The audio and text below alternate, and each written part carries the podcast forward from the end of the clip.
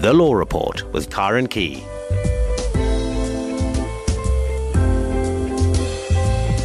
And a very good evening to you from tonight's Law Report program. Well, I'm joined this evening by Michael Bagraim, practicing managing partner at Bagraim's Attorneys, Labour Law Specialists. Michael, once again, good evening. Welcome back to the show. Always a pleasure to have you here. Hi, thank you. I'm very excited about tonight. We've got lots of interesting questions and let's make it a fun evening and educational. It always is with you, Michael. And just before we begin, just a reminder if you need any information regarding the law report, you can find it on Facebook. Just go to Law on SAFM. But if you'd still like to contact me directly, you can do so via email on law at safm.co.za. And as Michael mentioned, we do have a number of emails, so we'll start off with those. But you can call us in the meantime on 0892 10 2010. 0892 10 2010. Leave your name and contact details with my producer, and we'll call you back once we're done with the emails. But we probably will take some calls in between, so we'll sort of spread the emails around through the evening. So if you'd like to call now, call us on 0892 10 2010. Michael, we'll start off with this one. It's from Keith. He says, I work as an armed reaction officer and we were given an 8% increase. However, some got from 33 to 93 cents. Now, he wants to know what the exact amount that should be added if you earn 20 Rand an hour. Oh, that's not really a labour law question. I didn't do maths for matric, no, nor did I, you. and I'm, I'm, uh, you know, notoriously lawyers and especially attorneys are useless in mathematics. Um, obviously, he just needs to go and work out what is the actual percentage. You must look what he's getting per hour, and then multiply it by whatever the percentage is, and see 8%. what the, and multiply mm. it by the eight percent and see what it is. It sounds correct, um, unfortunately, but yeah, it's it's not a not a very handsome increase when you earning a small amount like that. Eight percent is not a big increase, um, but eight percent is eight percent. There's a scientific answer to that. I can't give it to you because I'm too deaf. I doubt that, Michael, very much. Oh, okay, so Sipo says, I'm a grade 12 learner at Mdantsane in U6 doing business studies. My curiosity is this. Is a candidate slash employee allowed to take any leave during the crisis or deadline time of the business? Yeah, leave is something that is an interesting topic because we're coming up to that time of the year when people are all looking for their leave. Um, the leave can only be taken by agreement. In other words, you would go to your employer as the employee and give them as much lead in time as possible and say that I'd like to take leave during X, Y, and Z days. And that employer would then have a look at their um, diary and say, yes, we're not doing a stock take during that time, so you can take the leave, or it's not our big um, time of the year where we make money, so you can take leave. It's when the employer agrees with you to take leave, that's when you can take leave. They must allow the leave during that 12 month period. It's at some stage during that 12 month period. We've just had a very interesting um, case, uh, which you would like to hear, I'm sure, because we've just had um, Eid, and uh, a group of employees approached their employer and said they'd like to take their leave for Eid, and the employer said no and it led to a lot of allegations about discrimination, etc., etc. And the solution was that they should know when Eid is coming up. Um, we all know when Christmas is coming up. It's coming up on the 25th of December. And the idea then is to apply a year well, in advance, timelessly in advance, so the employer can then say, yes, I can get my operational requirements in order. So the answer over here is you can't really just take leave during a crisis or a deadline of a business because you can't suddenly decide, you know, I really don't enjoy stock take, I'm going to apply for leave. So, like, you can't say tomorrow, well, I'm taking leave next week. Correct. And the idea is to actually plan your leave far in advance. I know sometimes it's uh, inadequate because you need to take leave or you you know someone's had an accident. Well, I'm sure that would then be looked at in that a would different be looked light. completely. That's the point. So to answer CC for um, try and plan your leave far in advance and don't plan it when you know they're going to have deadlines. So if you know that on a certain day, on a certain month, that something happens every year, don't plan your leave over that time because then there is going to be a problem. Correct. Okay. Correct. Right. Um, this is from Foster. Says, I would like to know if it's fair for a company to suspend their staff without telling them what they're suspended for. Oh, this is Thabo. Sorry, Yeah, Thabo. no, this is this is Thabo. Um, the, the the issue is suspension is fair in our law, as long as it's properly applied and for good reason. Now, what happened to Thabo over here is not fair because they have to explain to you why they think you should be suspended beforehand. Uh, invariably, I always tell all my clients, I have companies that are clients of my law firm, and they come to me and they say, We want to suspend Joe Soap. And I always ask them two questions. Why do you want to suspend him, first of all?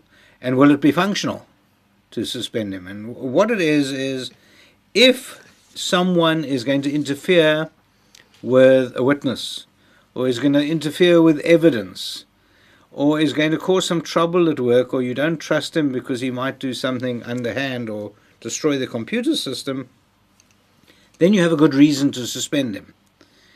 And then also you need to investigate at that suspension discussion as to whether in fact there is a case against him or her. And so what happened to Thabo is very unfair. They can't just suspend because they feel like suspending. Bottom line, suspension has to be done fairly. Okay, right. We have Solomon on the line in for anything. Solomon, good evening. Good evening, Karen. Welcome to the show, Solomon. How can we help you? I know you've got a bit of a problem with a, an ex employee who coerced you to resign as an employee in exchange for a professional services contract. So you That's want correct, to know about this. Okay, so speak to Michael, ask him what you need to know. Okay, what I want to know is that uh, what is my recourse uh, after I was uh, uh, to resign as an employee uh, in exchange for a professional services contract, which was later terminated unlawfully and unilaterally by the employer uh, to the extent that we had to end up going to a high court where we were forced to go into arbitration. But at the arbitration, the employer also sent uh, the witnesses to also indicate that I think the property that I was supposed to sell on my professional services contract uh, were not sellable. And then as a result, I couldn't end up getting any reward uh, that was sufficient from the arbitrator. Um, can can an employee coerce you to resign as an employee and become a contract worker? No, well, I mean, obviously, empl- employers do sometimes try, and you know they they look to you as an employee and they say, "Listen, I'd like you to resign," uh, and they try and push you to do it or convince you to do it. Unfortunately, unless you can prove that you were coerced to a degree that there was a gun to your head, and you as an adult then sign a resignation letter, that's a unilateral action. Um, obviously, the message to go out to everyone is if you don't want to resign, don't do it. Doesn't matter what your employer says. If you don't want to do it, don't do it. Because the minute you have resigned, that's unilateral. And it's impossible, unless the employer agrees, to withdraw that. You would then have to go to a court and show that you got forced and you had no choice. Um, and I, I'd be interested to know what happened in your court case, in your arbitration. Yeah, the arbitration uh, ruled in my favor and indicated that I think it was a repudiation, and uh, as a result, they had to award uh, damages to the company because I was even uh, told to form a company which uh, worked with uh, my employer. So the, the, the, the, the uh, arbitrator ruled in my favor. And that was a But pro- commercial commercial arbitration, not a labour arbitration. No, no, not not a labor, it was a commission. That's it. And you see, what happened was obviously they were, you were owed a certain amount of commission, and they must have said those are the damages, and they must pay it to your company. That is that correct? That's what happened, yes. Okay, because then what was taken as fair was your resignation as an employee. You weren't fighting about that. What you were fighting about is the damages that you had incurred subsequent in your exactly. in your you know, so I wanted to find out now, can't I challenge the, the, the issue of now resignation? Because to me, it's tantamount to uh, constructive dismissal because they forced me to uh, sign this letter uh, that I'm uh, resigning as an employee in exchange for the PSC. And you can see the dates uh, that happened. I signed uh, the, the, the, the, the letter after the contract was already awarded or given to me. So after six months, when they realized that I think now I'm now out of time, they knew that they can terminate that contract, and then I won't have any uh, recourse. Because when I when, when I went to the CCMA, uh, the CCMA indicated that I was out of time. Yeah. I think and I think they had to request for, Yeah. for condonation, which I don't think objected. I don't think you are. I don't think you're going to get anywhere on that one. You've already relied on the new contract and sued on the new one. You can't now go back on the old one and say, "No, "I want to sue on that one as well." Um, you can't. You can't have damages twice in a situation like that. Over and above the fact that you're now a long time out of time. Um, Yes. You know, it- to get condonation for that will be almost impossible. And also, you need to, you have the onus, you have to show that you got forced to resign. And I don't know how they're going to, how you going to show that you got forced to resign unless they held a gun to your head. Or they, they, I don't know what they did to you to force you to resign. But convincing you to resign is not the same as forcing you to resign. It's a big difference. I don't think you've got a case there, no. Okay, so otherwise I don't have any recourse maybe where I can be able to go to the labor uh, court to be able to challenge uh, this uh, whole thing. I don't think you will have no, and the Labour Court's also going to raise the issue that you've already sued on the new contract, and you've got damages for that. You can't rely on two. You can't approbate, and uh, I can't remember the, the two terms, but you can't rely on on accepting a contract and not accepting a contract. You can't sue twice.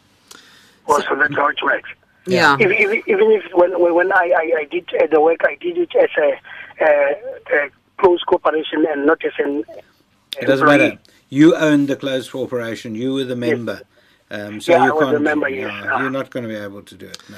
Sorry, Solomon. Doesn't sound like too much good news there. Okay, thank you very much for Thank the you. information. Thank you. Pleasure. Thanks for getting through. Good night to you. Just take another quick email from Victor. He says, My father used to work for the company that builds the tar roads. I'm not going to tell you the name. He says he was told that he was working as a casual and the job came to an end a few years back. Now he's gone to apply for an old age pension and he was denied the pension because the system shows that he still works for the company. What can he do to assist his father? Well, his father can take proof to show that he, he came it came to an end. I don't think that's correct. Um, I I don't know what system he's talking about with the old age pension, but if it's government system, the company might still be paying in his uh, UIF or something, and they never they by mistake they never took it off the books. He can go and sort that out. This is an administrative error, and he's entitled to his old age pension. Okay, he says, and he has a second question. He says, this is very quick. We dealt with this a couple of weeks ago. How long must I have been working for a company in order to get family responsibility leave? Yes, so we did discuss this a few a few, a few weeks back actually. Mm. And family responsibility leave is in terms of section 27 of the Basic Conditions of Employment Act, and in that you need to have been working at least 4 months before you can access your family responsibility leave and you also need to work more than a 4-day week. So it must be more than 4 months and more than a 4-day week and then you can access your family responsibility leave. Basic Conditions of Employment Act. Right, Victor, I hope that answered those questions for you. Uh, Lutando in the Free State, good evening. How are you? Fine, thank you. How are you? Very well. Um, I've got a question. My I've got a contract. I'm working permanently, and I've got a contract. My contract is a four-week contract. It's called a flexi contract, where I'm working. We're open on Sundays as well, but my primary role doesn't um, need me to be working on the Sunday. Now I am multi-skilled because I've got. I'm, four, I'm shouldering four um, four positions, so I'm able to do four things for four different people. On the Sunday, I work a position that is not the one I'm employed for. When it's time for ratings and all that, I don't get paid. I don't get rated on any of the positions. Now my question is this. Would I have a leg to stand on if I said I didn't want to work on the Sunday because my role doesn't allow me to, doesn't require me to? Now, if, if in fact, and, and thank you for that, it's an interesting question, but if in fact you've been traditionally working on the Sundays anyway, I presume, first of all, you're getting one and a half times your normal rate on Yes. Sunday because you're entitled to that. Mm-hmm.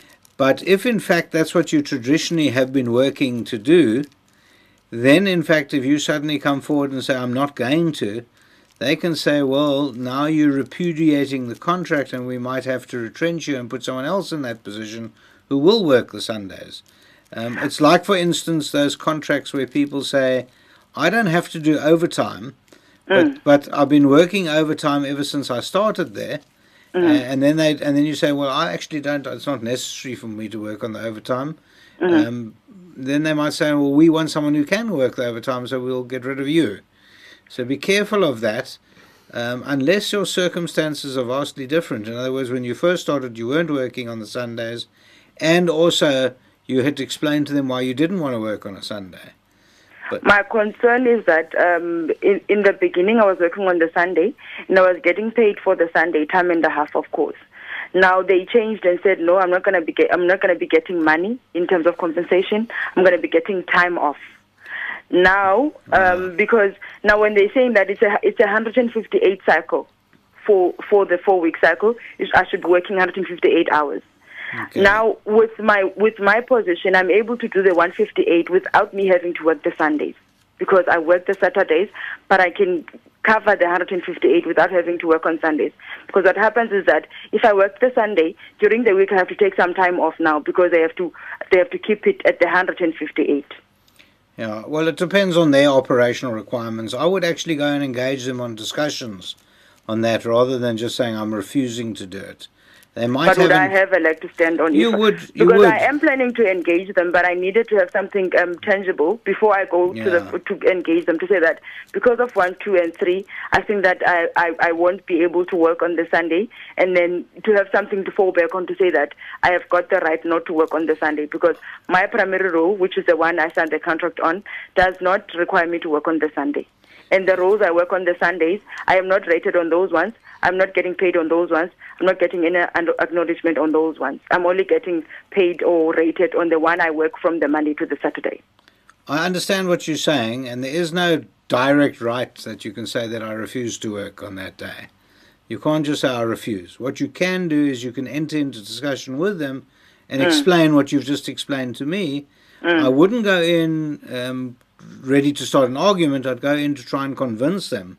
Um, and I don't know if you fall under a bargaining council or under the CCMA, but you could actually raise a grievance internally and try and take it on an unfair labour practice. Mm. Uh, specifically because Sunday might be a day you want to spend with your family. Um, so you would raise it on that basis, but I wouldn't on in labour law saying I refuse to do it. Don't get into that; you could lose the job. So I don't have a, a leg to stand on if I say I can't work on the Sunday. Not on the on the labour law itself by itself, but on in fairness, you might have the leg to stand on. But then, um, would if they don't want to say, uh, if they don't want to let me go to work, if they don't allow me to not work on the Sundays, would I then um, be um, in the wrong if I say they must relook my contract?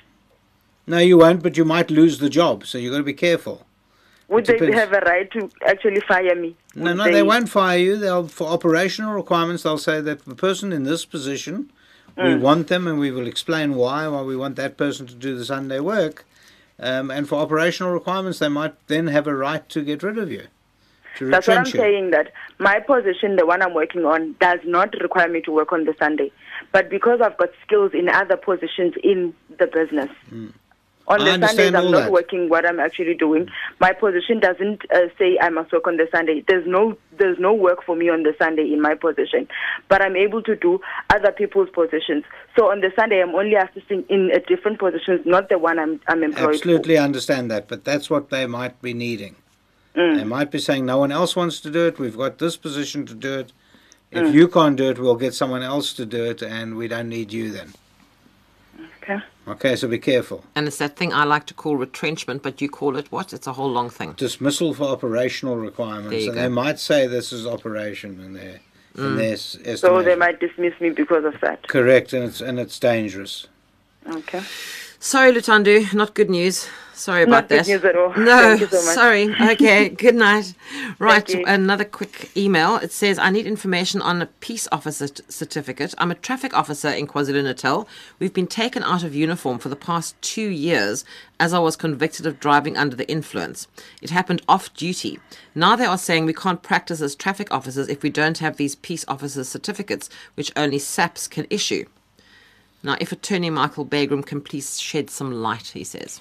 Yeah, I, I think I can. It obviously foot, fits in with the KwaZulu Natal traffic officer ordinances, and obviously there is a an ordinance, and I don't, I'm no expert in that ordinance and administrative law uh, with with regard to traffic officers in KZN, but it clearly looks like they have to have the peace officer certificate, and in order to have the peace officer certificate, you can't have a previous criminal conviction.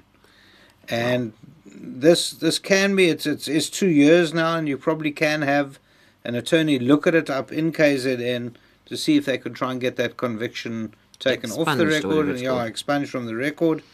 Um, but I think it is worth investigating because this is a career that he's got, and it's probably worth investigating to either get that or to have a look at the regulations, the administrative regulations, to give an answer.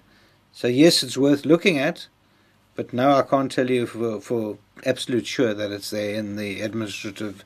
I tried to find it beforehand and I couldn't find it. Okay, so you need to actually consult somebody up in KZN who will and probably who will be then more have au access with all of that. have Yes. access to that administrative law. Okay.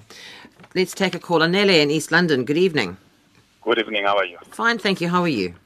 Very fine. Thanks, man. How can we help? one. Yes. Um, you know, I'm working for the government. You know, you have this situation with regard to disciplining a shop steward. You must first consult with the union. Now, the challenge here, you know, we were debating this. We intend, we just given the intention to charge. We've not yet made a decision. Now, his response was to say, no, we needed first to consult with his union. But my take is that we have not yet made that decision. Based on his submission to us, only then we'll make a determination. So now we're at loggerheads with that union. The union say, no, we're supposed to consult with them before we issue an intention. So I just wanted clarity on that. Yeah, I, this is this is a hotly debated topic. Um, I'm involved in one myself with POPCRU and, and the government uh, in the police force. I think you're correct. I think that if all you've done is you've alerted the employee and the union now, by the looks of things, that you are looking to a possibility Yes. of actually prosecuting at a disciplinary hearing. You haven't done it yet. Yes. That possibility then opens up the discussion between you and the union as to what is going to happen. So now you're consulting with them. That's what you're busy doing. Otherwise, Yeah. how could you inform them in the first place? I think Yeah. you. I think you are absolutely correct. The notice of intention to have a disciplinary hearing is purely that you intending to do it. They might convince you not to do it. Yes. So Yes. I think you're absolutely correct. Your interpretation is fine. Uh, don't let the union bully you then into this one. All right. Okay. Thanks, man. Does Thank that help you. you? Help you, Anele? All right. Yes, yes, indeed. Good. Thanks for getting through. Thanks, man. Good night. All right. Bye. Bye bye. You tune to SAFM, South Africa's news and information leader. I'm Karen Key, and this is the Law Report. My guest tonight is Michael Bagraim, and he's an attorney in Cape Town practicing as Bagraim's attorneys, labour law specialists. And obviously, we're talking about labour law. If you have any questions, you can call us on 0892 10 2010. 0892 10 2010. One more email quickly um, from Nati in Durban. He says he was called by a company for an interview. This was five years ago. So he went for the interview, which he did very well at the interview. After a couple of days, he was called in again for the medical test, which he passed. He was told to wait for another call to come. He waited. They called again to come for the fitness test that he had to go to Newcastle for that for two days. He came back and received a call telling him that he has done very well again. After that, they called me again to come to Pietermaritzburg this time, where the interview was done for the evaluation test. So he went there for two weeks, came back, waited for the call to tell him when you know when he was going to sign the contract. They called him again for another medical test, which Again, he did very well, apparently. They told him to wait for the call again to tell him when he was going to start working, and because that was, uh, that was the last medical test before he was going to start the job. And un to date, right till now, they've never called him again. So now he wants to know is it something he should follow, or must he just forget about it because he doesn't know what went wrong because he did well in everything? He says, I was supposed, he did well in everything he was supposed to, even though he doesn't have anything in hand like the employment contract. So they, they schlepped him all over half of KZN, and then that was it. Never heard another word. Yeah. uh, First but of all, granted, it was five years Yeah, ago. first of all, it's too late. Nothing you can do now. Second of all, when you have got rights as an applicant for a job, he's an applicant and he had rights. When he is in some way discriminated against as an applicant, in other words, they say we're not taking you because you're black or you're white or you're a woman. That's discrimination and it's negative discrimination, unfair discrimination. Then he can challenge them. But the onus lies on him to show that there's discrimination. Um, all we've seen over here from the background, all he probably knows about is that he did reasonably well in all these evaluations, but there might have been people who did better than him, and they took them. But it would have been So, nice if they kind of told It him It should that. have, and it doesn't sound like this is a fair and reasonable way to handle people. Mm, no, when he says five years later, he's still waiting for them to call Yeah, him. I mean that that's unbelievable, and I'm sorry for him. But yes, I think he summed it up. He must get on with it. Just forget about it and get on with life. Unfortunately. Uh, unfortunately. Right, Kenneth in Tembisa, good evening. Hello, how are you? Hello, I'm fine, thank you. How are you? I'm fine. Thanks for taking my call. It's a pleasure. How can we help you, Kenneth? Yeah, actually, I need to understand uh, how does the compensation fund works. It's like I've been injured at work, so how do I get paid in those first three months? It's like sometimes I'm getting paid, sometimes I don't get paid. So when I make an arrangement to speak to them, it's like they're making halabalu. I need to understand how do I apply for that? Okay, we we did have a program on this, and uh, uh, maybe Karen can give you that, that link to have a look, to listen to that old program on it. But the reality is, you don't apply. The company applies for you, and I presume and I presume you've completed the paperwork. They've sent it in. It's their obligation. The first three months they must pay for you. Okay. And the Yeah, company pays, and then they claim it back from the Workmen's Compensation Commissioner. Then after that, the commissioner steps in. Now the problem that we have, and it's a problem that you've got, is that the Workmen's Compensation Commissioner is erratic, and they they mess around a lot. I don't know what they're doing, but some people don't get ever get paid, and people Okay. wait for years for this. My suggestion to you is get back to your employer Yes. and get your employer to start nagging them. Is there someone who works in the uh, pay office, or is it a big company that you work for? No, it's like it's a labor broker. A labour broker. Well, they'll know how to handle the commissioner. Now, you must get into your labour broker, Yes. who's your employer, and Yeah. get them to push to find out what's going on, because it's it's not the labour broker that pays; it's the commissioner, the government, and they Yeah. unfortunately they're very very bad in their payments and the way they work it out, and sometimes they lose the files, and other times that you just never hear from them. So you need to keep pushing. You need to be vigilant about it and make sure that your employer, the labour broker, pushes them as hard as possible. Yeah, actually, even now, I don't understand. I don't know whether they are, uh, they, they, they have submitted those forms because I tried to make arrangement with them. When I go there to make uh, an, an appointment, they just let me sitting and maybe about three hours. Then I end up uh, going because there's no one was attending me. Where do you sit for three hours at your employer, at the labour broker? Yeah. Now, will then go to the commissioner's office. Go get try and find out where which town are you in. Tembisa. Tembisa. Well, you, there is a commissioner's office nearby, and you must get to there and find out if, in fact, your employer did. Otherwise, you must report them. They will be able to look it up. Take your ID in with you, and they'll be able to look it up for you at the commissioner's office Kenneth, when were through the you? Department of Labour. Sorry. Kenneth, when were you injured? It's like uh, two months and, and two weeks. Like, Okay, so but uh, now the labour broker being your employer, he should they should have they should have been paying you directly for the first three months. Correct. Yeah, actually, they, they are paying me. Sometimes they don't pay me, and when I go there and ask for my pay slip and so on and so forth, they just they don't attend me. I just sit there at the reception. Then I end up going. Yeah, I think spend a little bit of time now at the Department of Labour. Yes. Ask to speak to the commissioner's the compensation commissioner's office Yeah. and find out what's going on. But take your ID and a pay slip, your one of your pay slips with you, one of your old you know- pay slips. Yeah, actually, I don't have any pay slip because I, I, I get injured in the third day at work. So when I go there to ask for my pay slip, no one is attending me. And what about the old ones? Have you got any old, Actually, it, I get injured on the third day at work. on your first day? Third. Third day. Oh, okay. Yeah. Well, go in with your ID uh, to the to the department and let them investigate because it's not fair if they haven't done that, and then they'll force them to do it. Okay, thanks. Eh? Okay. Thank Okay, you. Kenneth, good luck and I hope you get better soon. Okay, thanks. Thanks for the call. Good night. Let's take another email quickly from Tumi. Says, I have an employee under my supervision at work. He complained about a back pain and personal issues after having crashed the company car. I then referred him to employee assistance program for his personal issues.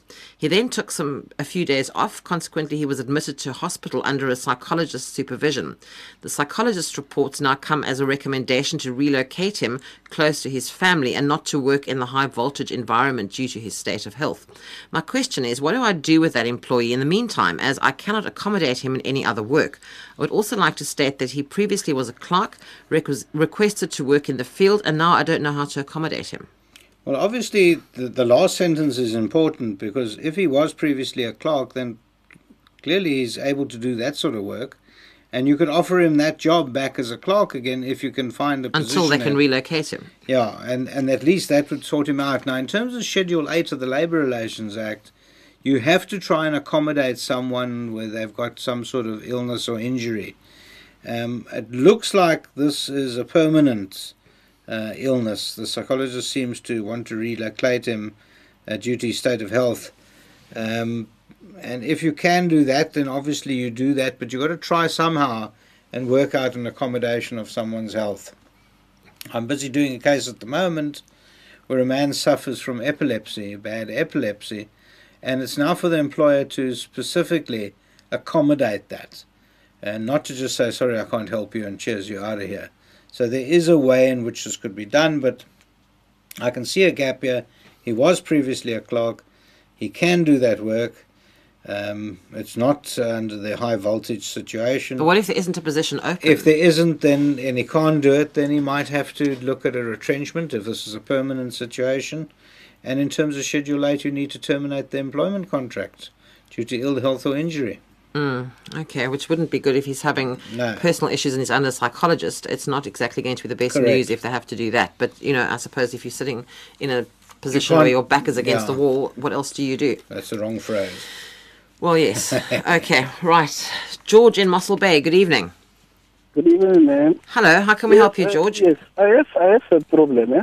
I make a crime in 2002, then I got a fine and suspended sentence.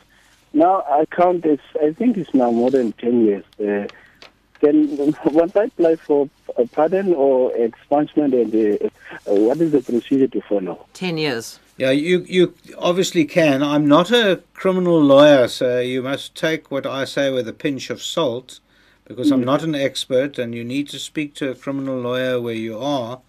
Um, but I think 10 years is enough time now, and I'm sure the law would allow that to be Yes, it, expunged. it, it, it, it, it was just for, for assault, you know, this, uh, it was just for assault. Yeah, no, it, it, it, it sounds like you can get that expunged. But you would need to speak to a But you criminal need- attorney. I would speak to a criminal attorney or go into um, um, and, and one of those advice offices, advisory offices, if you've got one nearby where you live, and get them to make a few phone calls for you. All right, all right, sir. All right, sir. Okay, No, no, George. thank, thank, thank you very much. It's Pleasure, a pleasure. thank you. Good luck to you. Good night to you. Right, our last email for the evening is from Shlompo. It says, A friend, and this is all very confusing, Michael, you're going to have to explain this to me. It says, A friend has just concluded a 105A agreement where her company is accused, number one, and herself in her personal capacity as a representative and sole owner of her CC is accused, number two, in a potential fraud case. She was represented by legal aid who informed that they are not allowed to represent her company and can only represent her in her personal capacity, hence the 105A agreement. It only has her and the state as parties to the agreement. She was fined accordingly as per the agreement. With her company as accused number one, as per charge sheet, not being mentioned or included in the 105A agreement, what does it make of this agreement? Is it valid or is it of no consequence that her close corporation is not covered or included and only her, only she is mentioned in the agreement and therefore the sentencing? Her other concern is that while she agreed to sign the document on the advice of her legal aid lawyer, she wanted to include in this agreement the fact that her actions were unintentional and that she had undertaken steps to mitigate against prejudice resulting from her actions. Her lawyer discouraged her from including this and threatened to pull out as her representative, citing a conflict of interest as a possible excuse. She went on to sign. What are her remedies in these situations? I didn't understand well, what happened the, here. the bottom line is that they did commit. Someone committed fraud, and she was the um, the representative. She was the member of the close corporation. She, in fact, accepted, in terms of advice from her lawyers, the legal aid lawyers, she accepted the uh, the, the the blame Against her better judgment, by all well, accounts. or or whatever. But she's her only case is in fact against possibly the legal aid lawyer, but not against anyone else. She's accepted. She's signed. They've done a deal, and, and they've been to the court and they've made the uh, confession a an order of the court. So So that's that, it, that's basically. it. That's the end of it. And don't worry about the close corporation because that doesn't help her in any way. But if she feels that she was bullied or somehow strong armed by the lawyer, well, there's action against the lawyer. She can go to a law society and, and complain over there. Uh, but that's about the only thing she can do because you can't go back to the state and say I got bullied into pleading guilty. That that you can't do. So you've either done it or you haven't pled. Yeah. I mean, you either pled or you haven't pled. So And she was represented by a lawyer, and with her lawyer, she signed the, the agreement. It, it ill behoves her to come forward now and say, actually, I, I don't think that was a great idea. Um, that's in her better judgment, she did this, and there's not much she can do about it. So unfortunately, we haven't had much good news for people tonight, Michael. No, sorry about no. that. Paul in Cape Town. Good evening. Hi, good evening. Hi. How can we help, Paul? Thanks so much for the program. Listen, um, compassionate leave, family responsibility leave, is that the same thing? Is there a difference? Now, well, in some of the companies, they do allow compassionate leave over and above the family responsibility leave. But the only legislated compassionate leave is the one under Section 27 of the Basic Conditions of Employment Act, which is the family responsibility leave. Many companies have, for instance, compassionate leave. For, uh, I know that um, in my firm at Bagraim's Attorneys, our tea lady, um, her husband just passed away, bless him, and she's had to go back to the Eastern Cape. Uh, so we've, over and above the family responsibility leave, we've agreed on compassionate leave because she needs time to go up there, to travel there, get ready for the funeral, and also to go into a mourning period. It's part of her tradition and her religion, and also then to travel back. So obviously, we in our firm, in our small little firm, have a separate agreement with our employees called compassionate leave. Um, and that is her husband after all. Um, and, Yeah. and he's just passed away. But if you're looking to hold someone to something, if you haven't got it in an agreement, you can only do it in terms of Section 27, which is the family responsibility leave.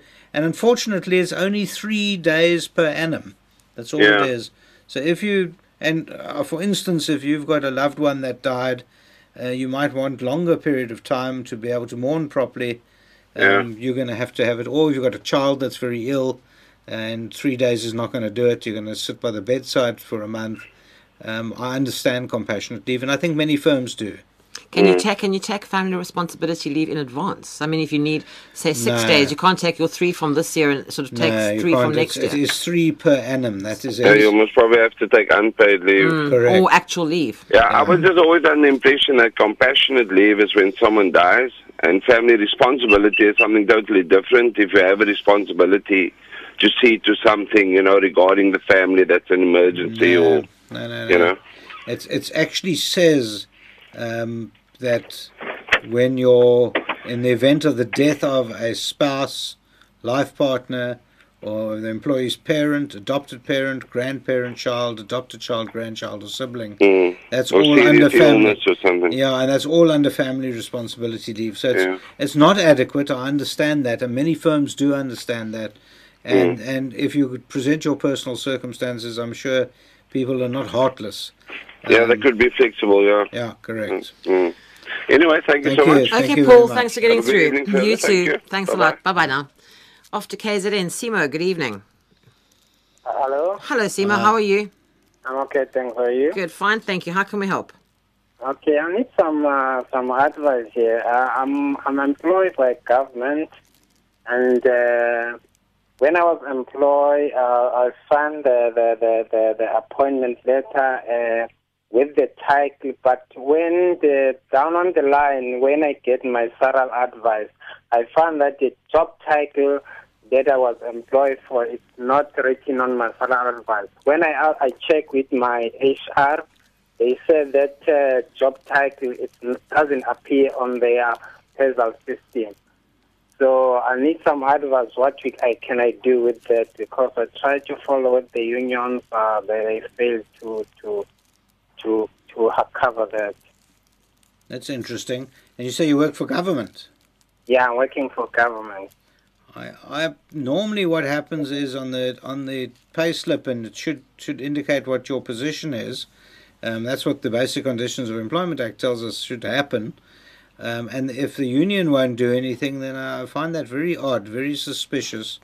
Yeah, Um, because to- i- i- it's it's very suspicious because uh, we, we, we they, they tried now they they're saying now uh, that that uh, job title they're gonna uh, take it out, but they didn't give us some letters that that job title doesn't appear because what happened? We've got qualification with the people working inside, working in the field, so the duties are not the same at all that we we were doing because working outside in the field. But Well, now they are saying we have to use the job title for the for the for the other employees who are working inside. So now they, they sense. don't want. I think they're trying to get away about about payment because our duties they need more payment than the people who are working inside. Okay, because if you look and you could raise a grievance because and tell them in the grievance that you're looking at the Basic Conditions of Employment Act. It's section 33 and it says information section 33 Basic Conditions of Employment Act and it's the heading is information and remuneration and under number 33 1b it says the employee's name and occupation must appear on the Yes. payslip. Yes, eh, yeah, that thing. It's, it's, it's, it, we we try to push that, but we're not winning at all. No, but because then you must that thing. It, it, they said that thing is not happening in in other provinces. It's happening in KZN. So they created the title and then they didn't put it on the PERSAL. So now it's uh, when we ask them whose fault is that, uh, that we don't get answer. We're still I- on that situation. I think you must now. raise a grievance, and you can quote Corin Key from SAFM. Michael Bagraim, definitely. I'm not an attorney. Uh, okay, but you use my name and tell them that I said, in terms of section 33 1b of the Basic Conditions of Employment Act, 33 1b, Basic Conditions of Employment Act, you're entitled to have your occupation written on your payslip. And if you if they won't do it, then you must raise a grievance and you must push it up the levels. Okay, okay. Thank thanks, you. thanks a Sima? Sima, do you have an email address? Yes, I've got Okay, one. I, I'm going to put you back to my producer. If you can just give him your email address, I will send you that section from the from the act so that I'll you can. appre- I'll okay. appreciate All that. right. So just hold the line and just speak to him, and he'll take your email address, and I'll do it for you later this evening. Okay, thanks a lot. Thanks, Simo. Thanks. Thank. Good night. Bye. Bye bye. Right, off to Johannesburg. Oscar, good evening. How are you, Karen? Fine. How are you? Fantastic. I've got a question here. Okay. I- I'm working for one of the uh, SOCs, uh, state-owned companies, Right? And there's this agreement between them to say now, if I want to move from company A to company B, my the company A which I'm applying to must inform my manager to say, Oscar did apply, can I interview Oscar? And it's upon my manager to say yes or no. Over and above that, after the interview has been held, they must also give feedback to my manager to say, Mr. Manager, Oscar did apply and he was successful candidate. Can I make Oscar an offer? And it's up to manager to say yes or no. You know, and that is somehow holding you back in your career in, in a way. Yeah. And uh, over and above that, the company doesn't give, uh, what you call give you um, a compensation or counter offer to that. They keep it among themselves without knowing about it. But you know, sometimes sometimes information leaks very easy. What is my legal recourse on that one? So can I just interrupt you? What what, what companies is he, is he I working mean, for? he works for a state-owned enterprise, an SOE, Yeah, and, And they got at- subsidiaries into that. and I'm just confused about why they can ask whether, you know, is it okay Because if I it's a make subsidiary. Oh, it's a subsidiary. That's also Okay. given as a directive by Yeah. email to everybody to say now. Okay. That's the is a internal. general ag- agreement Yeah. before you're being interviewed by a sister Ah, company. yes. The manager must be informed and they must give a go ahead to that by email Yeah. for that matter. Okay. All right, Michael, your Uh, response un- to that. unf- unfortunately, those are the internal rules and regulations between companies and their subsidiaries, and they rule it themselves. It doesn't sound fair, but this is the internal regulations. This is not contained in the labour law. This is contained in their own internal agreements from a from an SOE to its subsidiaries. Uh, you probably could challenge it by saying that this is a counter um, free market and it, it it stops you being able to grow in your profession. And You probably could challenge it. It won't be a labour case per se. You probably could go to the labour court, but it, it sounds like an unfair discrimination of some sort. That if they just want to hold you there, they can do it. It's not an easy. well, It's not an easy case. At some point, my manager told me, uh, Oscar, I can see you uh, applying for other positions in other sister companies. Just leave it going nowhere. Without you, I'll never survive. But Yeah. within the same company, if I apply for higher position, I'm not being called for interviews, whereby I fully uh, comply to what you call to the Yeah. to the requirements as set out. They're holding And- you back. They They're unfortunately. holding me back, Yeah. and without the remuneration or whatsoever the case may be, or counter offer. It sounds to me, Oscar, like you're just too good at what you're doing at the moment. They don't want to lose you. They don't want to lose you. Yeah. No, but You, you should, you're doing too good of a job here, by the sounds of it. The other question I have, Karen, is um, most of the companies now flat they off late they do require one to if a successful candidate before the employee, you must vo- you must go for criminal check record, Right. uh, and by definition, criminal record is whereby your fingerprints are taken, Yes. irrespective of the fact that you go to court, the case is the, the case was dismissed, whatever the case might be. The fact remains, fingerprints are taken, that constitutes criminal record. Now, how how how how, how does this thing hold water? It doesn't. If you haven't been, if you have not been convicted, then it has to indicate that there's no conviction, even if they have your your fingerprints.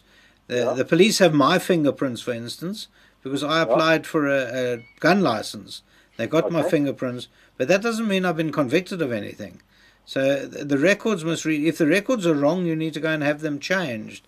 But if they've got your fingerprints, there's no reason why you should come up with a criminal record. Everyone today who gets a driver's license Or even your get- ID or, your a ID, passport or but anything. I know I've just had my driver's license renewed, and they took my fingerprints. That doesn't uh, mean the the report normally comes out to say solicit of uh, what you call a criminal criminal criminal offense.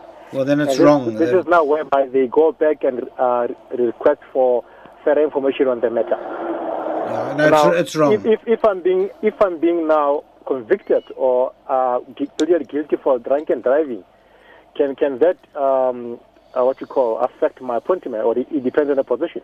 It can because then you'll have a criminal record, and some some positions won't take you if their internal regulations don't allow for a criminal record. For instance, if you've got a criminal record um, for fraud, then you can't become an accountant. Yeah, Um, can I do so so it depends on that profession. So uh, the idea is everyone should not have a criminal record. That's that's the If real possible. idea, if possible. Okay, thank you very much. Thank you. Thanks, Oscar. Good Okay, luck. bye. Good night to you. Morgan in the Northern Cape. Good evening. Uh, good evening. How are you? Fine, thanks, and you?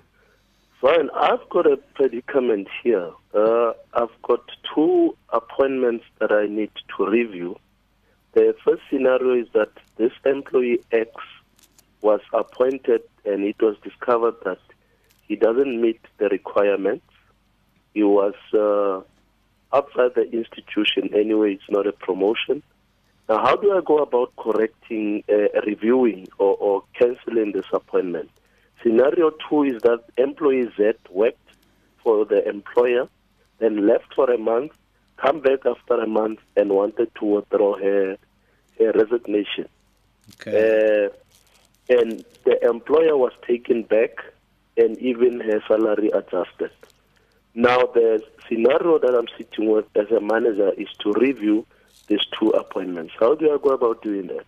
Okay, can I start with the easy one, the second one first, if you don't mind? Uh, once you've taken someone back, you've taken them back. You've accepted the withdrawal of the resignation. So that's your problem, not her problem. So it's very difficult to review that one because, um, as a manager, what one of your juniors did was allow her back into the company and let her work. So I think you've got a problem there. You can't do anything at all. Uh, she's done nothing wrong. She resigned. She went away, and then she decided, hold on, it was much warmer inside. She's come back, and they've accepted her back, and she started working. So I don't think there's anything you can do there.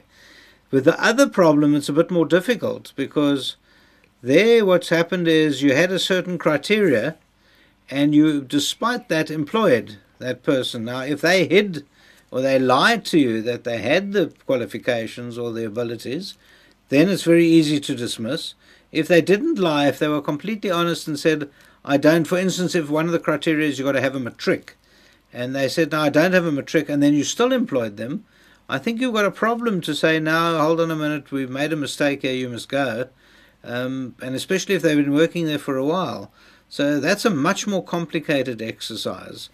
Um, what's can you give me more details as to what happened over here? Why didn't you know that they didn't have the qualifications? No, no, no. I, I think it's a, it's a matter of favoritism. Look, I'm the new manager. Uh, one of the internal employee complained that this particular person was appointed to this position. The manager then appointed the person because they had uh, whatever relationship they had to ah. this position, irrespective of the person not meeting the requirements. Okay, then you should be able to go to the person, have an inquiry, and explain that this was it was an unfair appointment, it was wrong, it was illegal, and we have to actually terminate on the operational requirements, especially if the requirements are necessary for the performance of the job. Which is the case. Yeah, now then then you can.